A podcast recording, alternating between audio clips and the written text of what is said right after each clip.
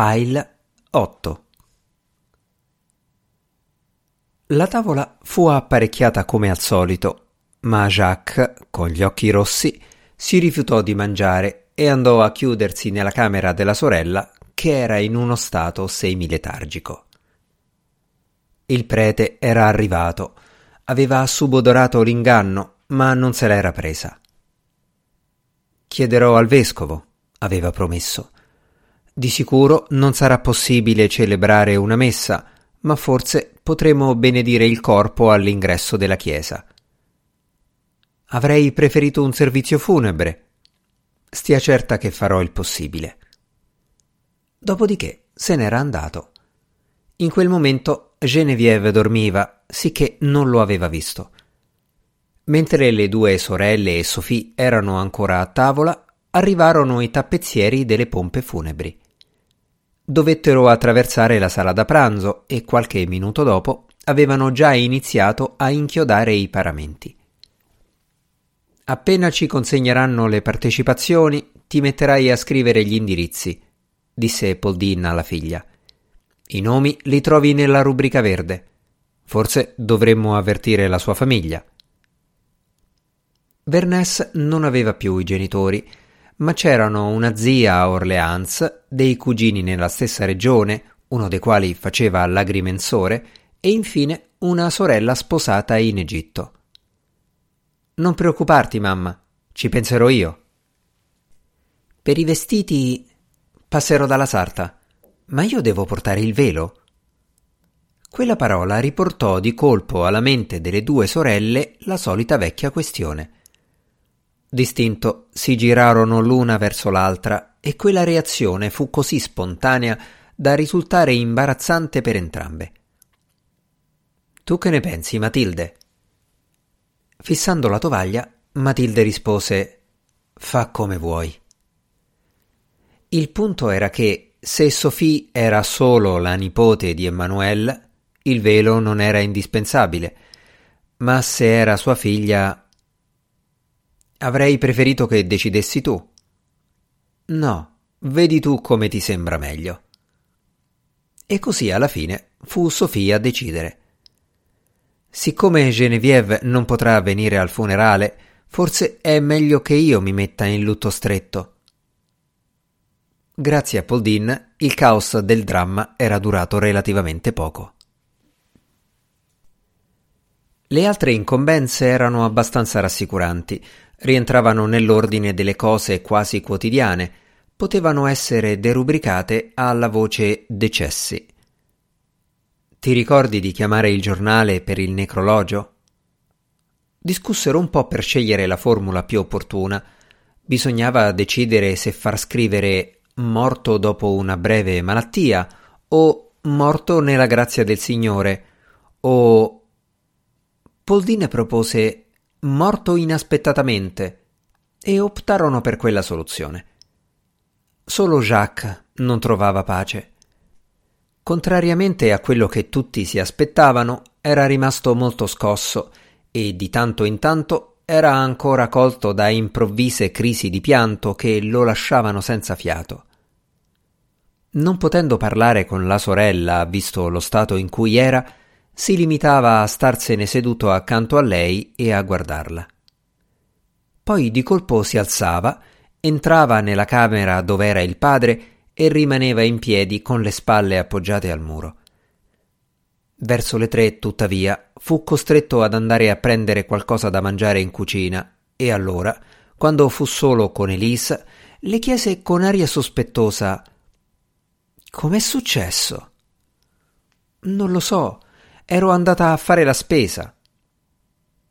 Le partecipazioni erano arrivate. Ne avevano fissata una sulla porta d'ingresso e Sophie nello studio scriveva gli indirizzi con l'inchiostro viola. Verso le quattro aveva finito. Il corpo era stato portato al piano di sotto, nella camera ardente, dove erano stati sistemati i primi fiori che recavano i biglietti da visita di vicini e fornitori non mancava nulla. I ceri, l'acqua benedetta, il ramoscello d'ulivo e anche le persone che arrivavano in punta di piedi, indugiavano sulla porta, poi entravano e restavano lì in attesa di potersi congedare. Era il turno proprio di Jacques. Per fortuna possedeva un abito nero e poco importava che ormai gli andasse stretto. Se ne stava lì, dava la mano ai visitatori, si soffiava il naso, ciancicava il fazzoletto e di tanto in tanto alzava la testa, chiedendosi cosa stesse succedendo nel resto della casa. Ora che era tutto in ordine, sua madre e sua zia erano salite nell'atelier. Poldin aveva pensato di chiudere la porta, ma dopo un attimo di esitazione l'aveva solo accostata, come temendo una trappola. Bisognava abituarsi. Per il momento quella continuava a essere la stanza di Emmanuel, ed era come se lui fosse ancora lì. Leggi. Matilde lesse. Quindi posò il foglio sul tavolo e osservò. Non nomina Jacques. Sai bene che non ha mai avuto molta fiducia in lui. A proposito di Jacques, è venuto il notaio. Tornerà un altro giorno. Non sai quanto è stato difficile liberarmene. Sembra che Jacques abbia sedotto Blanche. Le lettere che mi ha fatto vedere non lasciano dubbi. Poco importava che di sotto fossero momentaneamente sospese le ostilità. All'ultimo piano la vita di Casa Lacroix continuava come al solito, tanto è vero che Matilde ribatté con una punta di acrimonia. E perché è venuto a dirlo a te? Perché tu hai appena perso tuo marito e non ha avuto il coraggio di disturbarti. Se ne stavano lì, quasi immobili non si erano ancora abituate a muoversi liberamente in quella stanza che, con il passare degli anni, era diventata per loro un luogo estraneo, se non addirittura ostile. A un certo punto Poldin si alzò, andò verso la parete in fondo e girò il suo ritratto, al quale la sorella aveva appena lanciato un'occhiata furtiva. Che ne pensi? Di cosa? Di tutto. Se stai parlando di Jacques. Ma no, intendeva del testamento. Lo sguardo di Poldin lo diceva chiaramente. Ancora non lo so. La verità era che, per prima cosa, bisognava fare un inventario di tutte le cianfrusaglie di cui era ingombro l'atelier. Fino a quel momento non si poteva dire niente. In fondo era da 17 anni che le due sorelle non mettevano piede in quella stanza e ora si guardavano attorno con curiosità. Su un cavalletto c'era ancora il quadro della scuola di Ternies e per terra ce n'erano altri che appartenevano a qualche mercante d'arte e che bisognava restituire. Le maschere di gesso appese alle pareti non valevano molto, nemmeno le due di fattura cinese con i baffi lunghi e il colorito cereo. Hai qualche idea? La lampada sopra il divano era accesa, così come la plafoniera. Con lui, disse Matilda, non si può mai sapere. Esatto. Non si poteva sapere cosa avesse architettato. Veniva quasi il sospetto che avesse fatto apposta a scrivere quelle poche righe che non significavano niente, ma che, lette in un certo modo, contenevano una specie di sorda minaccia. Perché mai Emanuele sarebbe stato più utile da morto che da vivo? Come poteva il contenuto dell'atelier essere d'aiuto alla ragazza? D'aiuto in cosa? Si trattava di denaro? Secondo te quanto guadagnava? chiese Poldin tirando le tende della vetrata. Ne so quanto te. Quando ci siamo sposati, riusciva a mettere insieme circa 3.000 franchi al mese. Avevamo deciso che ne avrebbe versati 2.500 come contributo alle spese familiari e che il resto lo avrebbe usato per i suoi acquisti personali e per i colori. Emanuele però non rendeva conto a nessuno delle sue entrate. Ogni mese dava i 2500 franchi senza fornire spiegazioni ed era difficile stabilire quanto prendesse dagli antiquari e dai mercanti d'arte. Nessuno gli impediva, per esempio, di speculare su certe tele. E magari vendeva anche alcuni dei suoi quadri, tutti quei tetti che aveva la mania di dipingere all'infinito. Il cassetto è chiuso. No. Poldin non disse aprilo. Ma Matilde capì. Indugiò un istante per salvare le forme, poi tirò verso di sé. C'erano solo gomme, matite, una spugnetta, dei cartoncini e una scatola gialla di mentine. Distinto, le due donne si guardarono intorno contemporaneamente per accertarsi che non ci fosse nessun mobile chiuso a chiave. Che ti ha detto stanotte? Varie cose. Più passa il tempo e più mi viene il dubbio che abbia fatto tutto solo perché si voleva vendicare. Tutto, anche impiccarsi. Non lavorava certo dalla mattina alla sera, rifletté Poldin. Del resto non poteva dipingere con la luce artificiale. Quindi come passava il resto del tempo? Aveva dei libri, erano lì su uno scaffale, ma erano sì e no una ventina, e in diciassette anni Vernès avrebbe avuto il tempo di impararli a memoria. Ho finito, annunciò a un tratto Sofia entrando. Elise è andata alla posta a spedire le partecipazioni. Sembrava colpita anche lei dall'atmosfera che regnava nell'atelier. Si guardava intorno con un certo imbarazzo, incuriosita dall'atteggiamento delle due donne. Che ci fate qui? Stiamo parlando. Lasciaci sole. E siccome senza un motivo preciso Sophie si stava avvicinando al tavolo, Poldin trovò il modo di far scivolare il testamento sotto il quaderno. Lasciaci sole, per favore, Dobbiamo prendere delle decisioni. Che sta facendo Jacques? È nella camera ardente. Chiede che qualcuno vada a sostituirlo. La gente continua ad arrivare. E sua sorella? Si è svegliata. Piange in silenzio e prega. Vorrebbe essere portata al piano di sotto per vedere il padre prima che lo mettano nella bara. Quando la consegneranno? Domani mattina. Che legno hai scelto? chiese Matilde. Quercia. Ci fu un momento di silenzio. Poi Sophie, con simulata disinvoltura, Va bene, visto che non mi volete tra i piedi, me ne vado. Aspettarono che fosse scesa al piano di sotto. Credi che abbia nascosto qualcosa nell'atelier? Cerco solo di dare un senso a quello che ha scritto. Faceva freddo, perché la stufa, che Vernessa aveva acceso per l'ultima volta quella mattina, come ogni giorno, si era spenta. Intanto, per la strada, una donna lasciava i due figli sul marciapiede dicendo Restate qua, torno subito. Entrò, salutò Jacques con un cenno del capo e avanzò risoluta verso il tavolo su cui si trovavano il ramoscello d'ulivo e l'acqua benedetta. Poi, dopo aver abbozzato il gesto di rito muovendo le labbra, rimase lì ancora un attimo e se ne andò. A casa dei Crispin, Blanche era stata rinchiusa nella sua stanza e nemmeno sua sorella, che era fidanzata con un avvocato, aveva il diritto di vederla. Che cos'è questo quaderno? chiese Poldin a Matilde, che si era seduta al tavolo. Matilde lo aprì e lesse il titolo, scritto in una bella calligrafia rotonda. Ricerche sulla sezione aurea.